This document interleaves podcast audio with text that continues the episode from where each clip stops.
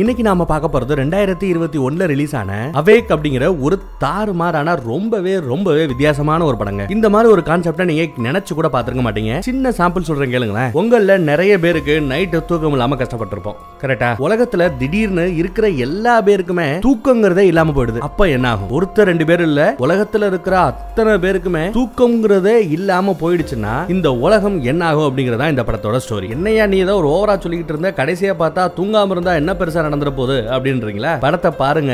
உலக பேரழிவு அது இதுன்னு எவ்வளவோ பார்த்திருப்பீங்க. அதெல்லாம் ஒண்ணுமே இல்ல இந்த தூக்க பஞ்சாயத்தோட கம்பேர் பண்ணும்போது. அந்த லெவலுக்கு படத்தை எடுத்து வச்சிருக்காங்க. ரைட், இப்போ படத்தோட ஸ்டோரிக்குள்ள போகலாம். இந்த படத்தோட ஸ்டார்டிங் சீன்ல நம்ம படத்தோட ஹீரோயின் இவங்க தான். ஒரு மெடிக்கல் ரிசர்ச் சென்டர்ல செக்யூரிட்டி வேலை பார்த்துட்டு இருக்காங்க நம்ம ஹீரோயின். அந்த ரிசர்ச் சென்டரோட ஹெட் ஒரு மேடம் இருப்பாங்க. மேடம் பார்த்ததையும் போய் ஓடி ஒளிஞ்சுக்கிறா. இதுக்கு என்னமோ திருட்டுத்தனமா பண்ண போறாளே அப்படின்னு பார்த்தா, ஆமாங்க, திருட்டுத்தனமா அங்க எக்ஸ்பயரி ஆன போதை மருந்து மாதிரி சில மருந்துகள் இருக்கும். மருந்து தான், ஆனா போதையை கொடுக்கக்கூடிய மருந்து. எல்லா பேருக்கு அதை கொடுக்க மாட்டாங்க.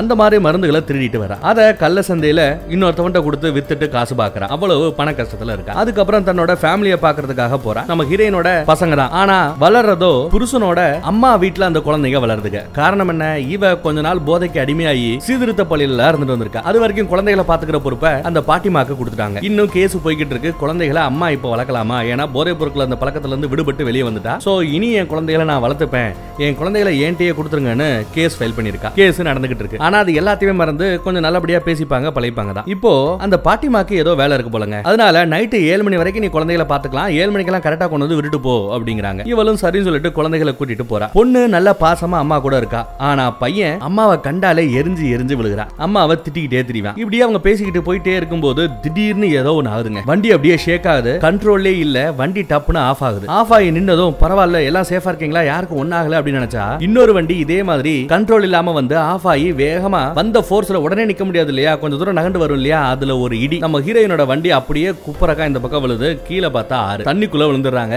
எப்படியோ நம்ம ஹீரோயின் தான் தன்னோட 2 குழந்தைகளையும் சீட் பெல்ட்டையும் அவுத்து விட்டுட்டு மேல கொண்டு வராங்க. மேல வந்து பார்த்தா பொண்ணை காணோம். பையனும் அம்மா மட்டும்தான் இருக்காங்க. அப்புறம் கரையில பார்த்தா அந்த பொண்ணு கிடக்கா. நல்ல வேலைங்க, போலீஸ்காரங்க அந்த பொண்ணை வெளியே கொண்டு வந்துட்டாங்க. மூச்சு பேச்சு இல்லாம இருந்ததுனால அந்த நெஞ்ச போட்டு அமுக்கு பாத்தீங்களா, அந்த மாதிரி அமுக்கி உசுரோட கொண்டு வந்திருக்காங்க. அம்மா தேங்க்ஸ் சொல்ல இவ தன்னை காப்பாத்தின அந்த செரீஃபை பாக்குறா. செரீஃப்னாலே நெஞ்சில ஒரு ஸ்டார் மாதிரி ஒண்ணு குத்திருப்பாங்க. அதை பார்த்துட்டு தேங்க்யூ செரீஃப் அப்படிங்கிற, உங்க நெத்தில அடிபட்டு இருக்கு, ஹாஸ்பிட்டல் போய் கொஞ்சம் தையல் போட்டுக்கங்கன்னு அனுப்புறாரு. இவங்களும் ஹாஸ்பிட்டலுக்கு வராங்க. வந்து பார்த்தா ஹாஸ்பிட்டலே பயங்கர கலோபரமா இருக்கு. ஏகப்பட்ட பேரு அது இதுன்னு உடஞ்சு போய் உசுருக்கு போராடி வந்துகிட்டே இருக்காங்க. டாக்டர்ஸ் யாரை கூப்பிட்டாலும் வரமாட்டேங்கிறாங்க, நிக்க மாட்டேங்கிறாங்க. சின்ன காயம் அதெல்லாம் நீயே பார்த்து சரி பண்ணி கமாண்டு போயிடுறாங்க. இவ வேற வழி இல்லாம கம்ம வச்சு அந்த அடிபட்ட இடத்த ஒட்டி விட்டுக்கிறா. சூப்பர்ல. அங்க திடீர்னு ஒரு லேடி பயங்கரமா கதறாங்க. ஆனா சந்தோஷத்துல கத்துற மாதிரி தெரியுது. என்னடா சந்தோஷப்படுறாங்களேன்னு போய் பார்த்தா அங்க கோமா பேஷண்ட்ஸ் நிறைய பேர் இருப்பாங்கல்ல. பல மாசமா பல வருஷமா உடம்புல அசைவே இல்லாம கோமால கடந்த எல்லா பேருமே டப்புன்னு முழிச்சிருக்காங்க, பேசுறாங்க. இதெல்லாம் பார்த்து மிரண்டு போறாங்க. அதுக்கப்புறம் பாட்டிமா கிட்டயே குழந்தைகளை கொண்டு வந்து விடுறாங்க. பாட்டிமாவும் நீயும் கொஞ்ச நாள் இங்கே இரு அப்படின்னு தங்க வைக்கிறாங்க. நைட்டு ஹீரோயின் தூங்க பாக்குறா. தூக்கமே இல்லைங்க, தூங்கவே முடியல. வெளியில தெருவுல பார்த்தா நிறைய பேர் தூக்கமே இல்லாம அங்க இங்கே அலைஞ்சுக்கிட்டு இருக்காங்க. ஹீரோயின் தூக்கம் வர மாட்டேங்குதுன்னு சொல்லிட்டு உட்காந்து தியானம் பண்ணிக்கிட்டு இருப்பா. பாட்டிமா வராங்க. நான் கூட யோகா ட்ரை பண்றேன், ஆனா தூக்கமே வர மாட்டேங்குதுங்கறாங்க. அப்ப பையன், அம்மா வானத்துல பாருங்களேன், நிறைய நட்சத்திரம் அது வாட்டுக்கு டம்மு டம்முன்னு கீழே விழுதுங்கறா. இவளும் எட்டி பாக்குறா. பார்த்தா அட பாவி, அது வந்து நட்சத்திரம் இல்லடா, சாட்டிலைட்ஸ். ஒவ்வொரு நாடும் போட்டி போட்டு வானத்துக்கு ஏவிக்கிட்டு இருக்காங்க இல்லையா, சாட்டிலைட் செயற்கைக்கோள், அதுதான் வந்து விழுந்துகிட்டு இருக்கு. கார் மட்டும் இல்லங்க, இப்போ இந்த பூமியில இருக்கிற எந்த ஒரு எலக்ட்ரானிக் பொருளுமே வேலை செய்யல. ஏதோ ஒரு எலக்ட்ரோ மேக்னெட்டிக் வேவா ஏதோ ஒன்னு அஃபெக்ட் பண்ணிருக்கு. இங்க இருக்கிற எலக்ட்ரானிக்ஸ் ஐட்டங்களை மட்டும் இல்லாம மனிதர்களோட மூளையும் அதை அஃபெக்ட் பண்ணிருக்கு. அதனாலதான் தூக்கம் இல்லாம இப்படி தெரியுதாங்க போல. எல்லாரும் ஹாயா உட்காந்து ஆட்டம் பாட்டம் கொண்டாட்டம் இருப்பாங்க. அப்ப ஹீரோயினுக்கு மறுபடியும் ஒருத்தவன் அப்ரோச் பண்றான். இவன் தான் நம்ம ஹீரோயின் கிட்ட இருந்து போதை பொருட்களை வாங்குறவன், அந்த மருந்துகளை வாங்குறவன். நிறைய டபுள் மடங்கு காசு தரேன், எனக்கு எடுத்து கொடுன்னு கேட்க இவளும் சரின்னு சொல்லிட்டு அவளோட அந்த மெடிக்கல் ரிசர்ச் சென்டருக்கு வருவா. அதே நேரம் அந்த மேடம் ராணுவத்தோட ஹெல்ப்போட ராணுவம் படைசூல வந்து நிக்கிறா. கரெக்டா அவன் மாத்திரை ஆட்டைய போட பார்க்க ஆர்மி வந்து நிக்குது. அதே சமயம் மேடம் உள்ள வராங்க. இவன் எனக்கு தெரிஞ்சவதான், ஒன்னும் பிரச்சனை இல்ல. என்னடி எல்லாத்தையுமே திருட பாக்குறியான்னு கேட்க, இல்ல இல்ல தூக்கம் இல்ல, எல்லா பேரும் தூக்கம் இல்லன்னு கஷ்டப்பட்டு இருக்காங்க, எல்லாருக்கும் கொடுக்கலான்னு பார்த்தேன் அப்படின்னு சொல்லி ஏதோ சமாளிக்கிறா. அதுக்கப்புறம் எங்க என்ன நடக்குது, என்னதான் பிரச்சனை அப்படின்னு விசாரிக்க ஏதோ ஒரு எலக்ட்ரோ மேக்னெட்டிக் வேவ் நம்மள அஃபெக்ட் பண்ணிருக்கு அப்படின்னு ரொம்ப சீரியஸா பேசிட்டு இருக்காங்க. என்ன பெருசா சீரியஸா பேசிட்டு இருக்கீங்க, தூக்கம் இல்ல அவ்வளவுதானே, இது ஒரு பிரச்சனையா, இது ஒரு பேரழிவா அப்படின்னு நீங்க நினைக்கிற மாதிரியே நம்ம ஹீரோன்னு கேக்குறாங்க. இதோட விபரீதம் எவ்வளவுன்னு உனக்கு தெரியல, பரவாயில்ல அப்படின்னு மேடம் சொல்றாங்க. பக்கத்திலே ஒரு அசிஸ்டன்ட் இருப்பா மேடம்க்கு. அந்த அசிஸ்டன்ட பார்த்து 2 அட்ரஸ் கொடுக்குறா. கொடுத்து என்னோட பையனும் பொண்ணும் இந்த 2 அட்ரஸ்ல இருக்காங்க, அவங்களே எப்படியாவது கண்டுபிடிச்சு நம்ம ஹப் இருக்குல்ல மலைக்கு நடுவுல ஒரு புதுசா ஒரு ரிசர்ச் சென்டர் உருவாக்கி இருக்கோம்ல, அந்த ரிசர்ச் சென்டருக்கு என் பசங்களையே கூட்டு வந்துரு, எக்காரணத்தை கொண்டும் எங்கேயும் நிக்காத, வேகமா வந்து சேரு அப்படின்னு சொல்றாங்க. இவனும் சரின்னு சொல்லிட்டு அந்த அட்ரஸ் எல்லாம் நோட் பண்ணிக்கிறான், வாங்கி வச்சுக்கிறான். அந்த அசிஸ்டன்ட் கிட்ட தான் இவ கேக்குறா, என்னதான் பெருசா நடந்துற போதுன்னு நல்லா யோசிச்சுப்பாரு. 2 நாள் நம்மளால தூக்கம் இல்லாம கண்டினியூவா 48 மணி நேரத்துக்கு தூக்கம் இல்லாம இருந்தாலே நம்ம மூளை என்னென்னமோ பண்ணும், உடம்பு சோர்வாயிடும், கண்ணு சோர்வாயிடும், நம்மளே என்னென்னத்தையோ கற்பனை பண்ண ஆரம்பிப்போம். 4 நாள் தூக்கம் இல்லாம இருந்தா என்ன யோசிச்சுப்பாரு. 5-6 நாள் தூக்கம் இல்லாம இருந்தா எல்லா பேருக்கும் பைத்தியமே பிடிச்சிருமா, என்னென்னத்தையோ கற்பனை பண்ணிக்கிட்டு சுத்தி இருக்கிற எல்லாமே ஒரு பயங்கர கலவரமாய் போயிடும். தான் யாரு இருக்க இருக்கிறவங்க யாருன்றது கூட தெரியாம போயிடும். அந்த மாதிரி வர்றதுக்கு இன்னும் ஒரு 4-5 நாள் தான் இருக்கு. அதுக்கப்புறம் இந்த உலகமே இருக்காது, மனுஷங்களே இருக்க மாட்டாங்க, எல்லா பேரும் செத்து போயிடுவாங்க, நிலைமையை புரிஞ்சுக்கோ அப்படிங்கிறான். அதுக்கப்புறம் தான் இவளும் ஏதோ தப்பா நடக்க போதுன்னு புரிஞ்சுக்கிட்டு தான் சைக்கிள் எடுத்துக்கிட்டு வேகமா வீட்டுக்கு போறா. நேத்து நைட்டு நம்ம ஹீரோனோட வீட்டுல எல்லா பேருமே தூக்கம் இல்லாம தான் திரிவாங்க. ஆனா தூங்கிக்கிட்டு இருந்த ஒரே ஜீவன் யார் தெரியுமா? நம்ம ஹீரோயினோட அந்த சின்ன பொண்ணு மட்டும் தான். அவளுக்கு அது ஆச்சரியமா இருக்கு, என்னடா அது அந்த அசிஸ்டன்ட் என்னென்னமோ சொன்னா, மேடம் என்னென்னமோ சொன்னா, ஆனா நம்ம சின்ன பொண்ணு மட்டும் எப்படி தூங்குறா, அது மட்டும் எப்படி சாத்தியம் தெரியாம முழிக்கிறாங்க. ஆனால வீட்டுக்கு வந்துடுறாங்க, பையன்கிட்ட விசாரிக்கிறாங்க பொண்ணு எங்கன்னு கேட்க, சர்ச்சுக்கு தங்கச்சிய பாட்டியமா கூட்டு போயிருக்காங்க அப்படின்னு அவன் சொல்றான். சரி வேகமா கிளம்பு, நம்ம உடனே இங்க இருந்து போயாகணும், இங்க இருக்கிற ஒவ்வொரு நொடி நமக்கு ஆபத்து அப்படின்னு பேசிட்டு இருப்பாங்க. அதே சமயம் சர்ச்சை காமிக்கிறாங்க. சர்ச்சில் ஒரு ஃபாதரியாரு அங்க இருக்கிற ஊர் மக்கள் எல்லா பேருக்கும் ஒரு அட்வைஸ் போட்டுக்கிட்டு இருக்காரு. நம்ம இப்ப தூக்கம் இல்லாம இருக்கிறதுக்கு ஏதாவது ஒரு காரணம் இருக்கும், எல்லாம் ஆண்டவன் பொறுத்திருந்தா நம்ம பார்க்கணும் வைக்கணும் அப்படின்னு இருக்காப்ல. நம்மளால தூக்கமே இல்லாம இப்படி இருந்துட்டு இருக்கமே, இதுக்கு ஒரு சொல்யூஷனே இல்லையா அப்படின்னு பேசிட்டு இருக்கும்போது கூட்டத்துல சில பேர், இதோ இந்த பாட்டி இருக்கால அவளோட பேத்திக்கு மட்டும் எப்படி தூக்கம் வருது, அவ நல்லா தூங்குறாளாமே, இப்ப கூட வெளியே படுத்திருக்காளாமே அப்படின்னு சொல்ல, பாதிரியார் அப்படியா நான் போய் அந்த பொண்ணை பாக்குறேன், அந்த பொண்ணை தனியா போய் பாக்குறாருங்க. நைட்டு நல்லா தூங்கினியாமா அப்படின்னு கேட்க, நல்லா தூங்கினா இப்ப கூட தூக்கம் வருதுங்கிற அதிசயமா பாக்குறான். சரி உன் கூட சேர்ந்து நானும் ப்ரே பண்ணிக்கணும் ப்ரே பண்ணிக்கலாம்னு சொல்லிட்டு அந்த பொண்ணோட கையை பிடிச்சி இவர் ப்ரே பண்றாரு பாதிரியார். இந்த பக்கம் அம்மா வேக வேகமா என்னென்ன சாப்பாடு வேணும் என்னென்ன ஐட்டங்கள் வேணும் எல்லாத்தையும் எடுத்து வச்சுட்டு கிளம்பிட்டு இருக்காங்க. அதே நேரம் அசிஸ்டன்ட் வந்து எனக்கு இந்த மேப்ல இருக்கிற அட்ரஸ் எங்க ஏதுன்னு தெரிஞ்சுக்கணும் ஹெல்ப் பண்ணுன்னு பேச வரும்போது அம்மாவும் புள்ளையும் பேசிக்கிறத இவன் கேட்டுறாங்க. ஹீரோயினோட பொண்ணுக்கு நல்லா தூங்கக்கூடிய அந்த திறமை இருக்கு, நல்லா தூங்கிக்கிட்டு இருக்கா அப்படிங்கிற விஷயம் அவனுக்கு தெரிஞ்சு போயிடுது. உடனே என்ன கேட்கறான், நம்மளோட புது ரிசர்ச் சென்டருக்கு கண்டிப்பா உன் பொண்ணை கூட்டு வரணும், உன் பொண்ணு மூலமா தான் நம்ம எல்லாருக்கும் ஏதாவது மருந்து கண்டுபிடிக்க பார்க்கணும், இல்லைன்னா 5-6 நாள்ல எல்லாருமே செத்து போயிடுவோம் அப்படின்னு அந்த அசிஸ்டன்ட் கதறான். ஆனா ஹீரோயின் ரிசர்ச்ன்ற பேர்ல நீங்க என்னெல்லாம் பண்ணுவீங்கன்னு எனக்கு தெரியும், அதெல்லாம் பண்றதுக்கு ஒரு காலம் நான் ஒத்துக்க மாட்டேன் அப்படின்னு ஹீரோயின் சொல்லிட்டு வேக வேகமா கிளம்பி போறாங்க. அசிஸ்டன்ட் பின்னாடியே போறான். சர்ச்சில் அந்த சின்ன பொண்ணு தூங்கவே செஞ்சிடறான். இவங்களும் கரெக்டா சர்ச்சுக்குள்ள போக, சர்ச்சுக்குள்ள என்னென்ன பேசிட்டு இருக்காங்க தெரியுமா, அவங்களுக்கு தூக்கம் இல்லையா, அப்படி தூக்கம் வரதுக்கு ஏதாவது செய்யணும் அப்படி இப்படின்னு பேசி கூச்சல் குழப்பம் போட அந்த சவுண்டு கேட்டு அந்த சின்ன பொண்ணு எந்திரிச்சுக்கிட்டு வந்துடுறான். அவங்கள சில பேர், நல்லா தூங்கக்கூடிய சக்தி கொண்ட இவளை நம்ம ஏன் ஆண்டவருக்கு பலி எடுக்க கூடாது, ஆண்டவர் அந்த பலியை ஏத்துக்கிட்டு நம்ம எல்லாருக்குமே அந்த தூங்குற பவரை கொடுப்பார்ல அப்படின்னு பேச ஆரம்பிக்கிறாங்க, பெணாத்த ஆரம்பிக்கிறாங்க. இதையெல்லாம் கேட்டு கிளவியே ஒரு செகண்ட் ஆடி போறா, அப்படியெல்லாம் நம்ம செய்யக்கூடாது, நாம எல்லாம் யாரு கடவுளின் பிள்ளைகள் அப்படி இப்படின்னு பேசுவாங்க. ஆனா 2 நாள் 1 நாள் தூக்கம் இல்லாம இருந்ததுக்கு அங்க இருக்கிற நிறைய பேர் கொஞ்சம் வெறி பிடிச்சவங்க ஆயிடுறாங்க. அதே சமயம் அம்மா பையன் அந்த அசிஸ்டன்ட் எல்லாரும் வர அங்க ஒரு போலீஸ்காரர் இருப்பான். அவன் துப்பாக்கி மேல கையை வச்சுக்கிட்டு, யாரும் அவசரப்படாதீங்க, அந்த பொண்ணை எங்கேயும் கூட்டு போக கூடாது,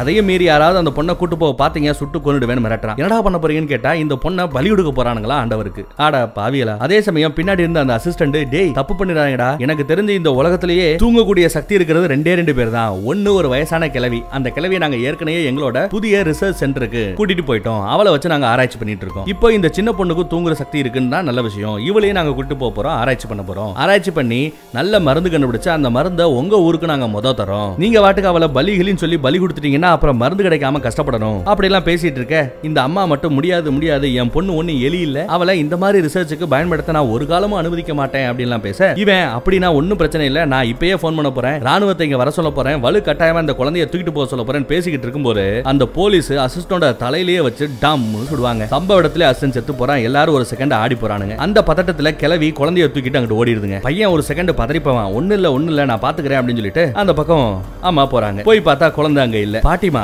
தாய் கிளவி லைட்டா சிக்னல் காமிக்குது குழந்தை மேல இருக்குன்னு. ஆனா இங்க இருக்கிற அந்த வெறிபிடிச்ச கூட்டத்துக்கு குழந்தை இந்த ரூமுக்குள்ள இருக்குன்னு தப்பா கை காமிச்சிருக்காங்க. அதனால இவங்க எல்லாம் கீழே அந்த ரூம்ல தேடிக்கிட்டு இருக்கும்போது மாடிக்கு அம்மா மட்டும் ஓடி போய் அந்த குழந்தைய தூக்கிட்டு அப்படியே பின்னாடி பக்கமா ஓடி வந்துடுறா. ஆனா அதுக்குள்ள டம்மு டம்முன்னு 2 துப்பாக்கி சத்தம். யார போட்டிருப்பாங்கன்னு நினைக்கிறீங்க? கண்டிப்பா கிளவிய போட்டிருப்பாங்க. கூட ஒரு ஃபாதரியார் தடுக்க போயிருப்பாரு, அவரையும் போட்டிருப்பாங்க.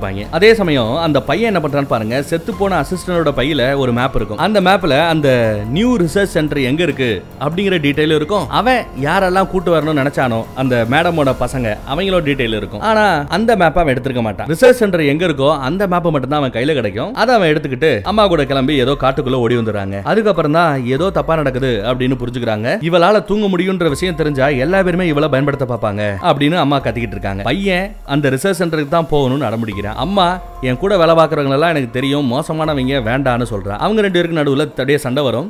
இதனால் காண்டான அந்த பையன் என்ன பண்ணுறான்னா, ரைட்டு போக வேண்டாம்ல, அப்போ இந்த மேப்பை வேண்டாம்ல, இந்த மேப்பை இப்போயே நாங்கள் எரிக்க போகிறோம்னு சொல்லிட்டு எரிக்க ட்ரை பண்ணும்போது அவள் வேண்டாங்கிறா. சரி அங்கே போகலாம், ஆனால் இங்கேருந்து நடந்து போக முடியாது, ஏகப்பட்ட கிலோமீட்டர் தூரத்துக்கு மேலே இருக்கும். அதனால நமக்கு ஓடக்கூடிய வண்டி ஏதாவது வேணும். அதுக்கு ஏதாவது நமக்கு தெரிஞ்ச மெக்கானிக் இருக்கான்ல, அவங்ககிட்ட போய் ஏதாவது ஒரு வண்டியை ரெடி பண்ணிட்டு நான் வரேன்னு சொல்லிட்டு வராங்க. கதவை உடைக்கிறேன்னு பார்த்தா அந்த கதவை ஆட்டோமேட்டிக்காக திறந்திருக்கும், மெக்கானிக்கோட ஆஃபீஸ் கதவு. உள்ளே போனால் ஏற்கனவே ரெண்டு பேர் போலீஸ்காரங்க தான் நினைக்கிறேன், அங்கே இருந்த மெக்கானிக்கை சுட்டு கொண்டுட்டு அங்க இருக்கிற வண்டிகள் எல்லாத்தையுமே ஓடுதா இல்லையான்னு செக் பண்ணிட்டு இருக்காங்க.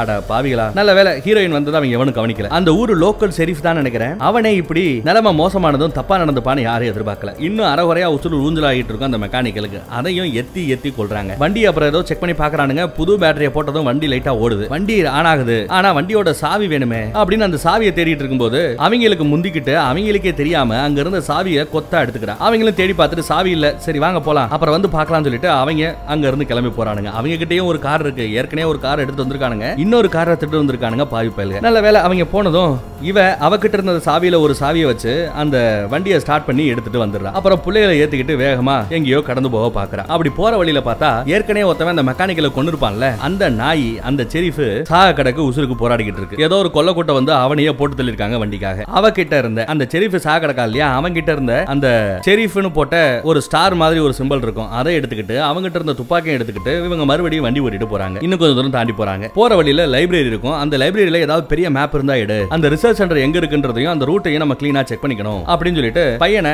அந்த மேப் எடுக்க சொல்லியிருப்பான். இவனும் மேல வந்து மேப்பை தேடிக்கிட்டு இருப்பான். அதே சமயம் பொண்ணுக்கு நாங்க இன்னொரு 4-5 நாள்ல செத்து போயிடுவோம், தூங்க இல்லாம நீ மட்டும் நல்லா தூங்கிட்டு இருக்க இல்லையா, சோ உனக்கு எந்த ப்ராப்ளம் இருக்காது, நீ உசுரோட இருப்ப, நீ தனியா இருந்தாலும் எப்படி வாழணும்ன்றது தெரிஞ்சுக்கணும், யாராவது உன்னை தொட வந்தாலோ உன்னை கொல்ல வந்தாலோ இதோ இந்த துப்பாக்கி இருக்குல்ல எப்படி சுடணும்னு அம்மா சொல்லி கொடுக்குறேன்னு சொல்லிட்டு சொல்லி கொடுப்பா. ஆனா குழந்தை அழுவா, துப்பாக்கியை சுட மாட்டேன்னுவா. இவ கோவத்துல இதோ இப்படிதான் சுடணும் அப்படின்னு சுட்டு காமிப்பாங்க. அதுக்குள்ள அந்த சின்ன பொண்ணு ஓடி போய் நான் கார்லயே உட்காந்துக்கிறேன்னு ஓடி போய் கார்ல உட்காந்துப்பா. இவன் இந்த பக்கம் திரும்பி பார்த்தா இவ சுட்ட இடத்துல தான் ஆக்சுவலா அந்த பையன் இருப்பான். டே நீ என்னடா இங்க நிக்கிற அப்படின்னு கேட்க, ஏமா என்ன சொல்றீங்கன்றான். உன்னை கார்ல தானே உட்கார சொன்னேன்னு சொல்ல, கார்ல உட்கார சொன்னியா, மேப்பை தேட சொல்லி சொல்ல லூசு அப்படிங்கிற. ஆக்சுவலா தூக்கம் இல்லைன்னா கொஞ்சம் கொஞ்சமா ஞாபகம் மறதியும் கூடும், அதை இப்ப அவ புரிஞ்சுக்கிறா. அப்புறம் ஒரு வழியா அவங்க கிட்ட இருக்கிற இந்த சின்ன மேப் ரத்தத்துல கொஞ்சம் நனைஞ்சிருக்கும், அதையும் இவங்க கிட்ட இருந்த ஒரு பெரிய மேப்பையும் ஏதோ கம்பேர் பண்ணி பார்த்து ஒரு வழியா அந்த இடம் எங்க இருக்குன்றதை கண்டுபிடிச்சிட்டாங்க. கிட்டத்தட்ட 150 மைல் தூரத்துல இருக்காங்க இருந்து. கீழே வண்டியில அந்த பொண்ணு தூங்கிட்டு இருக்கா. பக்கத்துல தான் ஜெயில் இருக்கும். ஜெயிலோட கதவுகளை உடைச்சுக்கிட்டு உள்ள இருந்த நிறைய ஜெயில் கைதிகள் தப்பிச்சு வந்துட்டு இருக்காங்க. அதுல ஒரு கருப்பன் இங்க இருக்கிற காரை பார்த்துட்டு ஓடி வந்து அந்த காரை எடுத்துட்டு போயிடுறாங்க. இவ பின்னாடியே ஏதோ கார் ஓடுற சத்தம் கேக்குதுன்னு தேடி போவா, ஓடி போவா. அதுக்குள்ள குழந்தையோட அந்த வண்டியை தூக்கிட்டு போயிடறானு. பாவி பைய போயிட்டான் கருப்பன். அதுக்குள்ள அந்த இருக்கிற கைதிகள் எல்லாரும் நம்ம அம்மா கறி இருக்கா இல்லையா, அவளையும் அந்த பையனையும் பார்த்து ரெண்டு பேரும் வாங்க, ரெண்டு பேரை வச்சு செய்யறோம் அப்படிங்கிற மாதிரி பேசிட்டு பக்கத்துல வா பக்கத்துல வான்னு கூப்பிடுறான். அவ துப்பாக்கியை காமிச்சதும் பயப்படுறாங்க. டம்மி துப்பாக்கியா, இதுக்கெல்லாம் நாங்க பயப்பட மாட்டோம்னு ஒருத்தவன் சீண்ட சுட்டு காமிக்கிறா. புல்லட் இருக்கு, ஆனா இப்போ இவ சுட்டா பாத்தீங்களா அந்த புல்லட் தான் கடைசி புல்லட். உள்ள புல்லட் இல்லன்னு தெரிஞ்சுக்கிட்டு இன்னும் பக்கத்துல வரானுங்க. அவ்வளவுதான், ரெண்டு பேரையும் வச்சு செய்வாங்களான்னு பார்த்தா நல்ல வேலைங்க போன வண்டி திரும்ப வருது. இந்த குழந்தையோட அம்மா நீங்க தானா, வேகமா உள்ளே இருங்க உள்ளே இருங்கன்னா அந்த கருப்பை கூப்பிடுறான். இவங்களும் உள்ளே ஏற நல்ல வேலைங்க. அந்த திருட்டு பைய சின்ன பொண்ணு பின்னாடி இருக்கிறத பார்த்ததுமே அதை சமாளிக்க முடியாது இல்லையா, அவங்க அப்பா அம்மா வேணும் இல்லையா, அதனால வந்து திரும்ப கூப்பிட்டுக்கிட்டான். நல்ல விஷயம் இல்லையா. ஆனா இவன் நல்லவனானா இல்லையாங்கிறது தெரியாம அந்த அம்மா எப்படி டிசைட் பண்ண முடியும், அதனால துப்பாக்கி மனையிலேயே நிப்பாட்டிட்டு இருப்பாங்க. சடனா ஒரு பிரேக்கை போட்டு அந்த துப்பாக்கியை பிடிங்கிடுவான். ஆனா துப்பாக்கியை பிடுங்கினதுக்கு அப்புறம் தான் தெரியும் அதுல தோட்டா இல்லைன்னு. அப்புறம் அங்க கிடக்கிற பழைய ட்ரெஸ் எல்லாம் பார்த்து அவனோட கைது யூனிஃபார்மை மாத்திப்பான். ஒரு டிராக்டர் வண்டியில இருந்து பெட்ரோல் எடுப்பாங்க, ஏன்னா ரொம்ப தூரம் போகணும் இல்லையா, சோ பெட்ரோல் எடுத்தாச்சு. அப்புறம் எல்லாரும் சேர்ந்து போய்கிட்டு இருக்காங்க. இப்ப அந்த சின்ன பொண்ணுக்கு வண்டி ஓட்டுறது எப்படின்னு கூட நம்ம ஹீரோயின் சொல்லி கொடுக்குறா. சின்ன பொண்ணு தான் வண்டி ஓட்டி போய்கிட்டு இருக்கா. அப்படி போய்கிட்டு இருக்கும்போது திடீர்னு ரோட்டை மறைச்ச மாதிரி நிறைய வண்டிகளா கிடக்கும். அதுல ஒருத்தன் உட்காந்துட்டு இருப்பான். சுத்தி நிறைய பேர் நிக்கிறாங்க. எல்லாருமே கொடுமைக்காரனுங்க. இங்க மாற்ற எல்லாரையும் தோலை உரிச்சு தொங்க விடுவாங்க போல கொடூரமானவங்க. இந்த மாதிரி அசாதாரண சூழ்நிலை தான் இந்த மாதிரி நாய்களோட உண்மையான குணம் வெளிப்படும். நம்ம பசங்க நம்ம ஹீரோயின் எல்லாரையுமே அடிச்சு துவம்சம் பண்ண பார்க்க எல்லாரையும் குத்தி கோதரை எப்படியோ தள்ளி விட்டுட்டு அங்க இருந்து தப்பிச்சோம் பொழைச்சோம்னு வண்டியில வந்து சேர்றாங்க. யாருக்கும் துக்கம் இல்ல. அந்த சின்ன பொண்ணு மட்டும் நல்லா தூங்குறா. அப்புறம் அந்த ரிசர்ச் சென்டருக்கு பக்கத்துல ஒரு பாலடைஞ்ச பில்டிங் இருக்கும். அங்க அவங்க இறங்கிறாங்க. இதுக்கப்புறம் நாங்க போய்க்கிறோம், நீ இந்த கார் எடுத்துட்டு எங்க வேணுமோ போன்னு சொல்லிட்டு அந்த கருப்பங்கிட்ட கொடுத்துறாங்க. அப்புறம் அம்மாக்கார் என்ன பண்றாங்கன்னா, முதல்ல நான் போய் அந்த ரிசர்ச் சென்டர்ல உண்மையிலே என்ன நடக்குதுன்னு நான் தெரிஞ்சுக்கிறேன், அதுக்கப்புறம் உங்களை கூட்டு வரேன். ஒருவேளை நான் வரலனா அந்த ரிசர்ச் சென்டருக்கு நீங்க வரக்கூடாதுன்னு அர்த்தம். இங்கேயே ஒரு 2 நாள் நீங்க தங்குறதுக்கு போதுமான அளவு சாப்பாடு இருக்கு, அதை சாப்பிட்டுட்டு அதுக்கப்புறம் இங்க இருந்து எங்கேயாவது போய் பொழைச்சுக்கங்கன்றாங்க. அந்த பாலஞ்ச இடத்துலயே அவங்களை தங்க வச்சுட்டு இவங்க அப்படியே போறாங்க. அந்த ரிசர்ச் சென்டருக்குள்ள போறதுக்கு மேல பிரிட்ஜ் இருக்கும். பிரிட்ஜுக்கு கீழேயே இவ போய்கிட்டு இருப்பா. மேல இவங்க பயங்கர ஆயுதத்தோட பிரிட்ஜ் மேல வேலை பார்த்துட்டு இருப்பாங்க. கீழே யாருக்குமே தெரியாம உள்ள போயிடுறா. கதவை திறக்கணும். ஏற்கனவே இங்க வேலை பார்க்குற டாக்டர்ஸ் அந்த மிலிட்டரிக்காரங்க எல்லாம் ஞாபக மறதியில அடிக்கடி மறந்து போயிருவாங்க இல்லையா, ஏன்னா தூக்கம் இல்ல, ஞாபக மறதி வரத்தான் செய்யும். சோ கதவுல போட்டுருக்கிற நம்பரை அவங்க டிஸ்கஸ் பண்ணிட்டு தான் போட்டுட்டு உள்ள போவாங்க. அந்த நம்பரை இவ கேட்டுட்டு எப்படியோ அதே நம்பரை போட்டு உள்ள வந்துடுறா. ஒரு டாக்டர் மாதிரி ஒரு கோட்டை போட்டுட்டு உள்ள போறா. உள்ள போய் அங்க தூங்கிட்டு இருக்கிற கிளவி இருக்கா பாத்தீங்களா, அவளை போய் பாப்பா ஏதோ ரத்தத்தை எடுக்கிற மாதிரி வந்து பேசுவா. எவ்வளவுதான் ரத்தத்தை எடுப்பீங்க, எனக்கு பயங்கர களைப்பா இருக்கு அப்படின்னு அந்த கிளவி புலம்பிக்கிட்டு இருக்கும். இல்ல இல்ல உங்களை காப்பாத்த தான் வந்தேன், ரத்தத்தெல்லாம் எடுக்க போறது இல்ல, உங்களை கஷ்டப்படுத்த போறது இல்ல, ஏன் பொண்ணு உங்களை மாதிரியே தூங்கக்கூடிய சக்தி இருக்கு, இன்னும் ஒரு 4-5 நாள்ல தூக்கம் இல்லாம நாங்க எல்லாம் செத்து போயிடுவோம், எப்படியாவது நீங்க என் பொண்ணை வளர்க்கணும், என் பொண்ணை நல்லபடியா பாத்துக்கணும் அப்படின்னு பேசிக்கிட்டு இருப்பா. நானே சாக கிடக்கேன், இதுல எப்படிமா உன் பொண்ணை நான் காப்பாத்துறது அந்த கிளவி பேசுவா அறகுறையா. அதே சமயம் மேடம் வந்துடுறாங்க. நீ எப்படி இங்கன்னு கேட்க, இல்ல உங்க அசிஸ்டன்ட் தான் இந்த அட்ரஸையும் மேப்பையும் கொடுத்து என்ன வர சொன்னா அப்படின்னு சொல்றேன். அதெல்லாம் சரி, அசிஸ்டன்ட்ங்க அவங்கிட்ட தானே என்னோட பையனையும் பொண்ணையும் வர சொல்லி மேப் எல்லாம் கொடுத்து விட்டேனே சொல்ல, அதை பத்தி எனக்கு தெரியாது, அசிஸ்டன்ட் அவங்களை கூப்பிடுறதுக்கு தான் போனா, மேபி வருவானோ என்னவோ அப்படிங்கிற மாதிரி சொல்லி சமாளிச்சிடறேன். அதெல்லாம் சரி பரவாயில்ல, நீயாவது வந்தியே, சரி வா, எவ்வளவோ வேலை இருக்குன்ற மாதிரி ரொம்ப யதார்த்தமா பேசிடுறாங்க. இவளுக்கும் சந்தோஷம். ஏதோ ஹால்ல போய் உட்காருவான்னு பார்த்தா எல்லாத்தையும் கழட்டி போட்டுட்டு மறுபடியும் காட்டுக்குள்ள வந்துடுறா. உட்காந்து அழுகுறா, என்ன பண்றதுன்னு தெரியல. இவளோட நினைப்பு என்னன்னா தூங்கக்கூடிய சக்தி இருக்கிற அந்த கிளவி கிட்ட தான் பொண்ணை ஒப்படைச்சிட்டா தான் பொண்ணு உசுரோட இருப்பாளே அப்படின்னு நினைச்சா. ஆனா இங்க அந்த கிளவி கொஞ்சம் உசுருக்கு ஊஞ்சலாடிக்கிட்டு இருக்கு. எப்ப வேணாலும் கிளவி மண்டையை போட்டுரும். அதே சமயம் தான் பொண்ணையும் பையனையும் எங்க விட்டுட்டு வந்தாலும் அங்க வேட்டு அடிக்கிற மாதிரி ஒன்ன பாக்குறா. பார்த்துட்டு பதறி போறா, ஏன்னா மிலிட்டரிக்காரங்க வந்துட்டாங்க. அதே சமயம் ஒரு கார் வருது. காருக்குள்ள இருந்து நம்ம கருப்பன் தான் இறங்குறாங்க. காருக்குள்ளேயே அந்த பொண்ணும் பையனும் இருக்காங்க, அவங்களும் இறங்குறாங்க. எல்லாருமே துப்பாக்கி மண்டல நிப்பாட்ட எல்லாருமே வந்து உட்காருவாங்க. ஹீரோயின் பார்த்துட்டு ஐயோ என் பசங்களும் பொண்ணுங்களும் இங்க வந்துட்டாங்களே, வராதன்னு ஓடி வருவா. அவளையும் பிடிச்சிருவாங்க. கடைசியா தான் அந்த சின்ன பொண்ணு இறங்கி வருவா. என்னால தூங்க முடியும் அப்படின்னு ஒரு வார்த்தை சொன்னதுக்கு பின்னாடி தான் இவங்க எல்லாருமே அப்படியே கூட்டு போறாங்க அந்த ரிசர்ச் சென்டருக்கு. அங்க போய் டாக்டர் கிட்ட என்னால தூங்க முடியும், இங்க இருக்கிற மத்த எல்லாருக்குமே அந்த தூக்கத்தை என்னால கொடுக்க முடியும்னா, அதுக்கு என்னால ஹெல்ப் பண்ண முடியும்னா தாராளமா நான் ஹெல்ப் பண்றேன் அப்படின்னு சொல்றேன். பக்கத்துல இது என்ன அப்படின்னு கேட்க, இந்த குரங்க மேலதான் நாங்க ரிசர்ச் பண்ணிட்டு இருக்கோம்.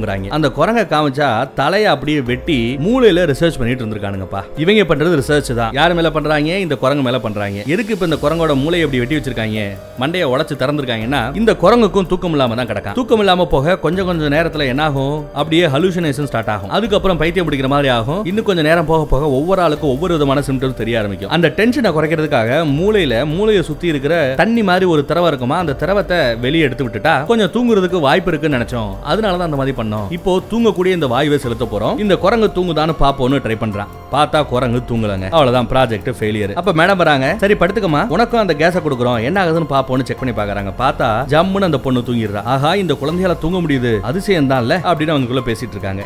ஆனா டாக்டர் மட்டும் ஐயோ பாவங்கிற மேடம் ரொம்ப அதிசயமா பாக்குறா. அப்புறம் வந்து நம்ம ஹீரோயினை மேடம் பார்த்து, இது நீ முன்னாடியே என்கிட்ட சொல்லியிருக்கான்ல, ஏன் என்ன இப்படி மறைச்ச அப்படி இப்படின்னு திட்டுறாங்க. என் பொண்ணு இல்லையா, அதை நீங்க புரிஞ்சுக்க கூடாதுன்னு சொல்ல, ஆமா ஆமா என்னோட பொண்ணா இருந்தாலும் நான் உன்ன மாதிரி தான் நடந்திருப்பேன், எது எப்படியே இப்போ உன் பொண்ணை வச்சுதான் இந்த உலகமே இருக்கு, இந்த உலகத்தோட உசுரே இப்போ உன் பொண்ணு தான், உன் பொண்ணு மூலமா தான் அந்த மருந்து கண்டுபிடிக்க போறோம். அதெல்லாம் இருக்கட்டும், எப்படி உன் பொண்ணால மட்டும் தூங்க முடியுது, ரீசெண்டா ஏதாவது நடந்ததா, இல்ல உன் பொண்ணுக்கு ஏதாவது ஒரு ஆப்ரேஷன் ஏதாவது பண்ணியா, ஏதோ ஒரு காரணத்துக்காக தான் உன் பொண்ணுக்கு நல்லா தூங்க முடியுது, அது என்னன்ற அந்த காரணத்தை மட்டும் கண்டுபிடிச்சாலே போதும்னு விசாரிக்க, இவ ஆல்ரெடி 3வது நாளா தூங்காம கிடக்கா. அதனால கொஞ்சம் ஒரு மாதிரியா கரக்கமாவே இருக்கா, தெளிவாவே பேச மாட்டேங்கிறா. மேடமுக்கு கொஞ்சம் பைத்தியம் பிடிக்கிற மாதிரி இருக்கு. இவளும் கிட்டத்தட்ட பைத்தியம் பிடிக்கிற ஸ்டேஜ்ல தான் இருக்கா. ஒன்னும் பேசி கறக்க முடியலங்க. அதே சமயம் நம்ம கருப்பை இருக்கான் இல்லையா, அவன் ஒரு எலக்ட்ரீஷியன் போல. அவங்களுக்கு எலக்ட்ரீஷியன் தேவைப்படுது. அதனால அவனுக்கு யூனிஃபார்ம் மாட்டி விட்டு ஒரு இன்ஜெக்ஷனை போறானுங்க. இந்த இன்ஜெக்ஷன் போட்டுக்கிட்டா சீக்கிரம் நாம பைத்தியமாக மாட்டோம் அப்படின்னு போடுறானுங்க. அந்த மூளையை எங்க போடணுமா, கையில போடக்கூடாதான், மூளைக்கு பக்கத்துல குத்தணுமா, அதையும் அவன் வாங்கிக்கிறான். அதே சமயம் அந்த தூங்கிக்கிட்டு இருந்த தாய்க்கிழவி இருக்கா இல்ல, அவளோட மூச்சு லைட்டா நிக்கிற மாதிரி தெரிய அந்த பொண்ணு அதை பார்த்து சொல்ல, உடனே இவங்க ஷாக்கு கொடுத்து அந்த கிளவியை உசுரோட கொண்டு வர பாக்குறாங்க. அதை இந்த பொண்ணு கரெக்டா நோட் பண்ணிக்கிறா, எப்படி ஷாக் கொடுக்கறது வைக்கிறதுலாம். ஆனா இட்ஸ் டூ லேட், தாய் கிளவி செத்து போச்சு.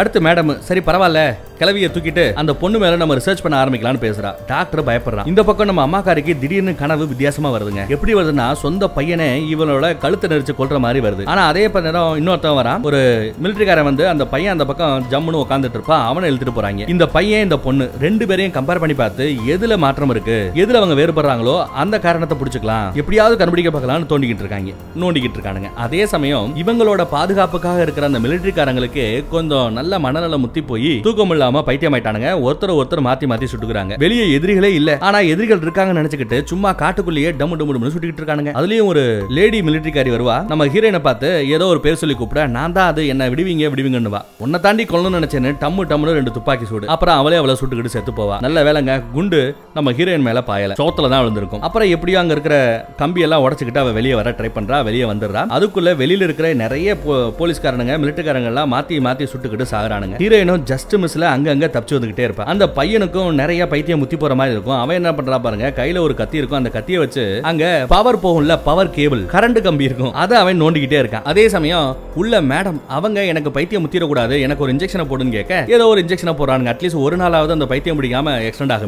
அப்படி குத்தும் போது இந்த பொண்ணு கரெக்டா நோட் பண்றா. பார்த்தா குத்துன அந்த ஊசியில கொஞ்சம் ஏர் கேப் இருக்கு. ஊசி குத்தும் போது அதுல காத்து உள்ள இருக்க கூடாது, ஆனா இந்த டாக்டர் காத்தோட ஒரு ஊசியை போட்டு விட்டுறாரு. மேடம் என்ன பண்றான்னு பாருங்க, கையில ஒரு கத்தி எடுக்கிறா. நம்ம சின்ன பொண்ணோட தலையை அப்படியே வெட்டி மூளையை சுத்தி இருக்கிற அந்த திரவத்தை எடுக்கணும்னு சொல்லி பார்க்க போறாளா. அதே சமயம் ஹீரோயினுங்க வந்துடுறாங்க, கையில ஒரு கம்பியோட என் பொண்ணை தொட்டா உன்னை கொன்னுடுவேன்னு மிரட்டுறாங்க. அப்ப மேடம் இல்ல இல்ல உலக நன்மைக்காக இதை செஞ்சுதான் ஆகணும்னு சொல்லிட்டு இருப்பா. திடீர்னு பொத்துன்னு கீழே வந்து செத்து போறா. அப்பதான் ஹீரோயின் சொல்றா, அந்த டாக்டர் தான் காத்து இருக்கிற மாதிரி ஒரு இன்ஜெக்ஷனை போட்டு விட்டு கொன்னுட்டாரு அப்படின்றாங்க. டாக்டரும் ஆமா இவ பண்ண போற அந்த பாவத்தை என்னால பாத்துக்கிட்டு இருக்க முடியாது, உங்க பொண்ணை கூட்டிட்டு போங்கன்னு அவர் உட்காந்து கதறாருங்க. நல்ல வேலை அவருக்காவது நல்ல மனசு இருந்தது. அப்புறம் அந்த பொண்ணை எப்படியோ காப்பாத்தி கூட்டிட்டு போறாங்க அம்மா. இப்போ பையனை தேடி போகணும் இல்லையா, அங்க போய் பார்த்தா பையன் ஆல்ரெடி அந்த கயரை அறுத்துக்கிட்டு இருந்தான்ல, உள்ள அந்த பவர் சப்ளை இடத்தை பிடிச்சிட்டான். அதுல அப்படியே கைய வைக்க திடீர்னு பவர் ஷாக் அடிக்குங்க. பவர் ஷாக் அடிச்சதுல அவன் போத்துன்னு வாங்கி விழுந்துடுறான். மூச்சு பேச்சு இல்லாம கிடக்கான். அந்த சின்ன பொண்ணு கதறாங்க, இதய துடிப்பே இல்ல. அதுக்கப்புறம் அவன் அந்த டாக்டர் பண்ணதை நோட் பண்ணிட்டு ஓடி போய் ஷாக் கொடுத்து காப்பாத்த பாப்பாங்கல்ல அந்த மெஷினை தூக்கிட்டு வர, தூக்கிட்டு வந்து